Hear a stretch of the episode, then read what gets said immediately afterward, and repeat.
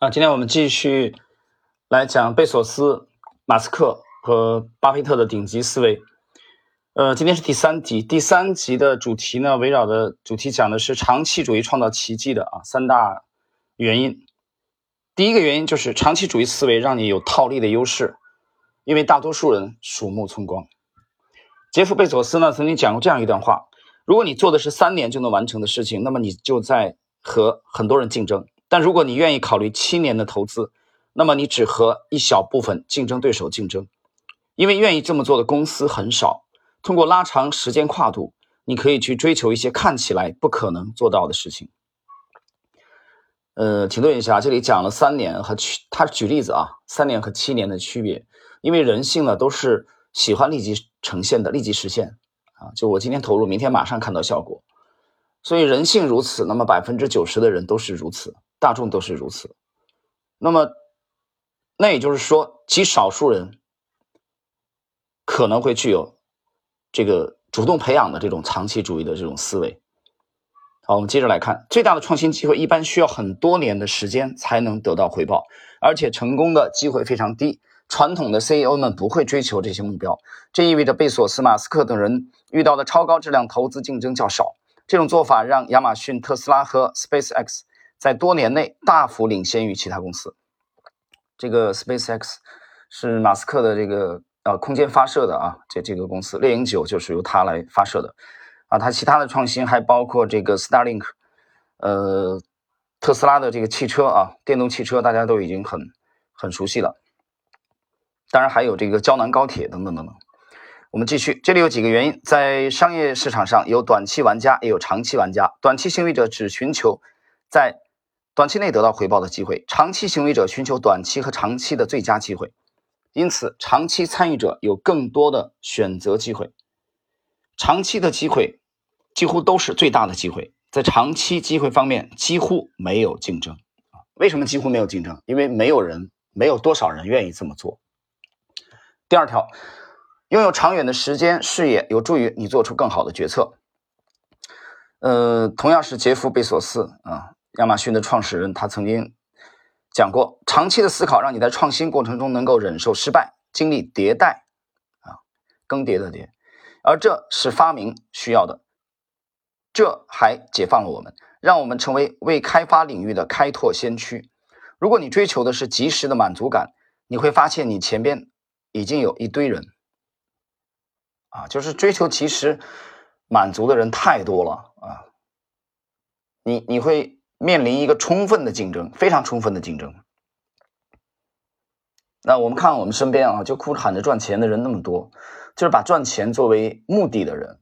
但是有很极少数的这个富豪，你会发现他没有把赚钱啊作为去做这件事情的动力和目的。其实他其实是立志于创新或者这个改变生活。你比如说乔布斯这样的人，哦，特斯拉早期亏得一塌糊涂，亏损。所以他们的这种就包括很多这个科学的发明啊，去改变人类的生活，包括生活方式，你包括 Internet 的出现，等等等等。所以有的时候，所以他们讲就是盈利啊，赚钱，它是一个副产品，是一个衍生衍生品而已。那么其实很多人不理解这句话啊，他觉得这话 太扯了。我们继续。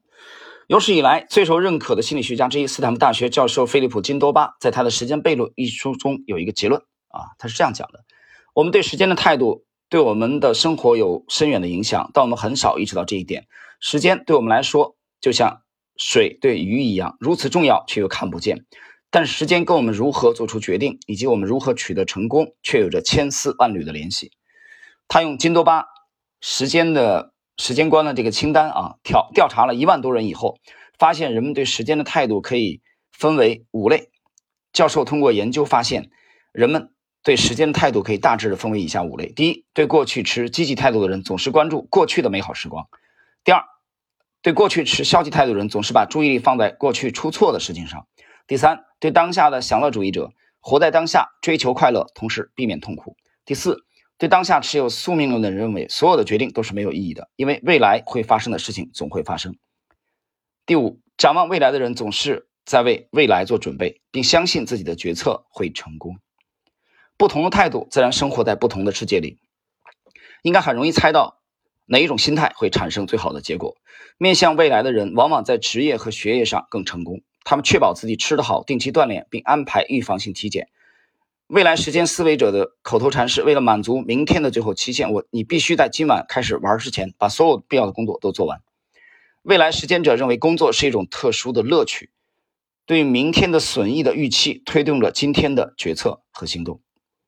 当面对尽快解决迷宫难题的挑战时，面向现在的人与面向未来的人反应截然不同。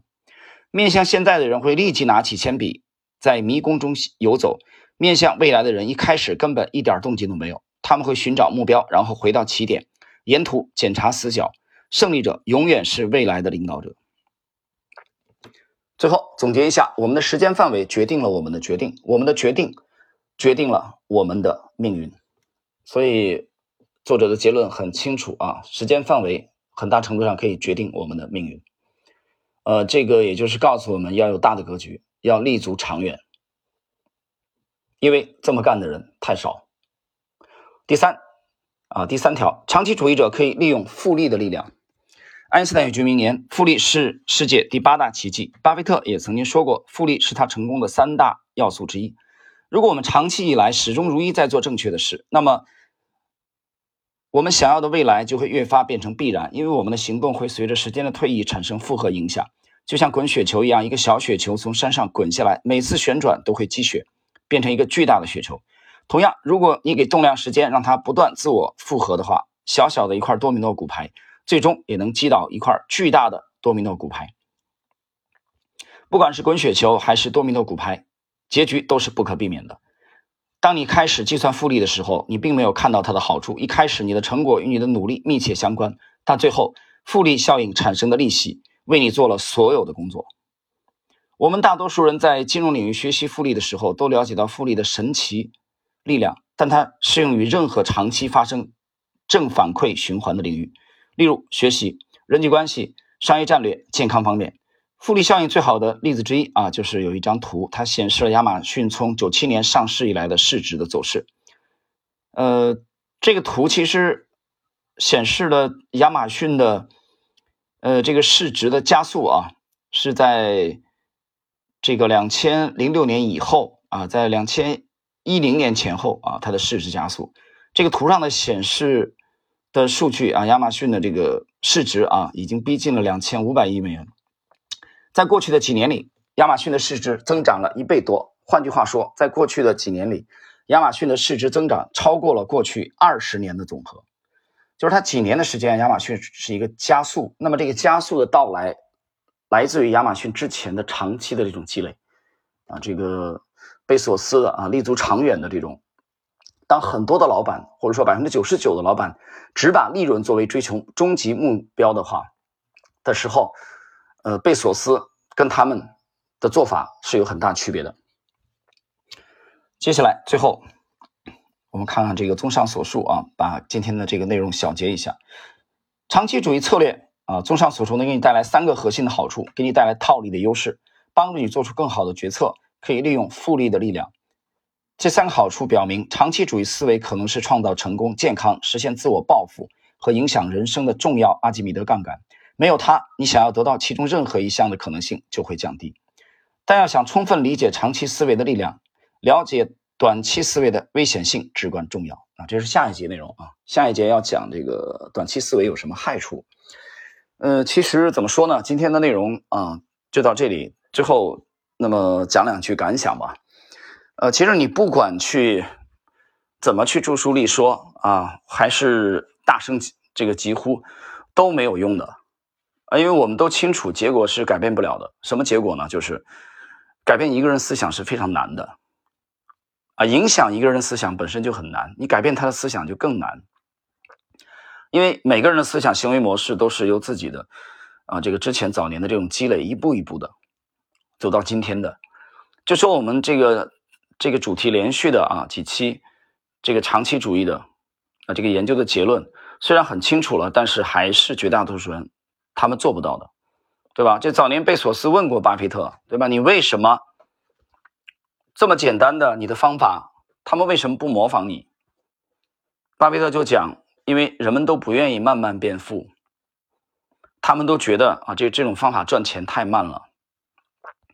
所以你揭开谜底也好，啊，我讲了你振聋发聩也好，没有用，因为人性决定了，大众一定是站在会站在长期主义思维者的对面的，他们的思维模式、他们的行为模式，呃，他们的生活习惯、他们的交易习惯都是这样的。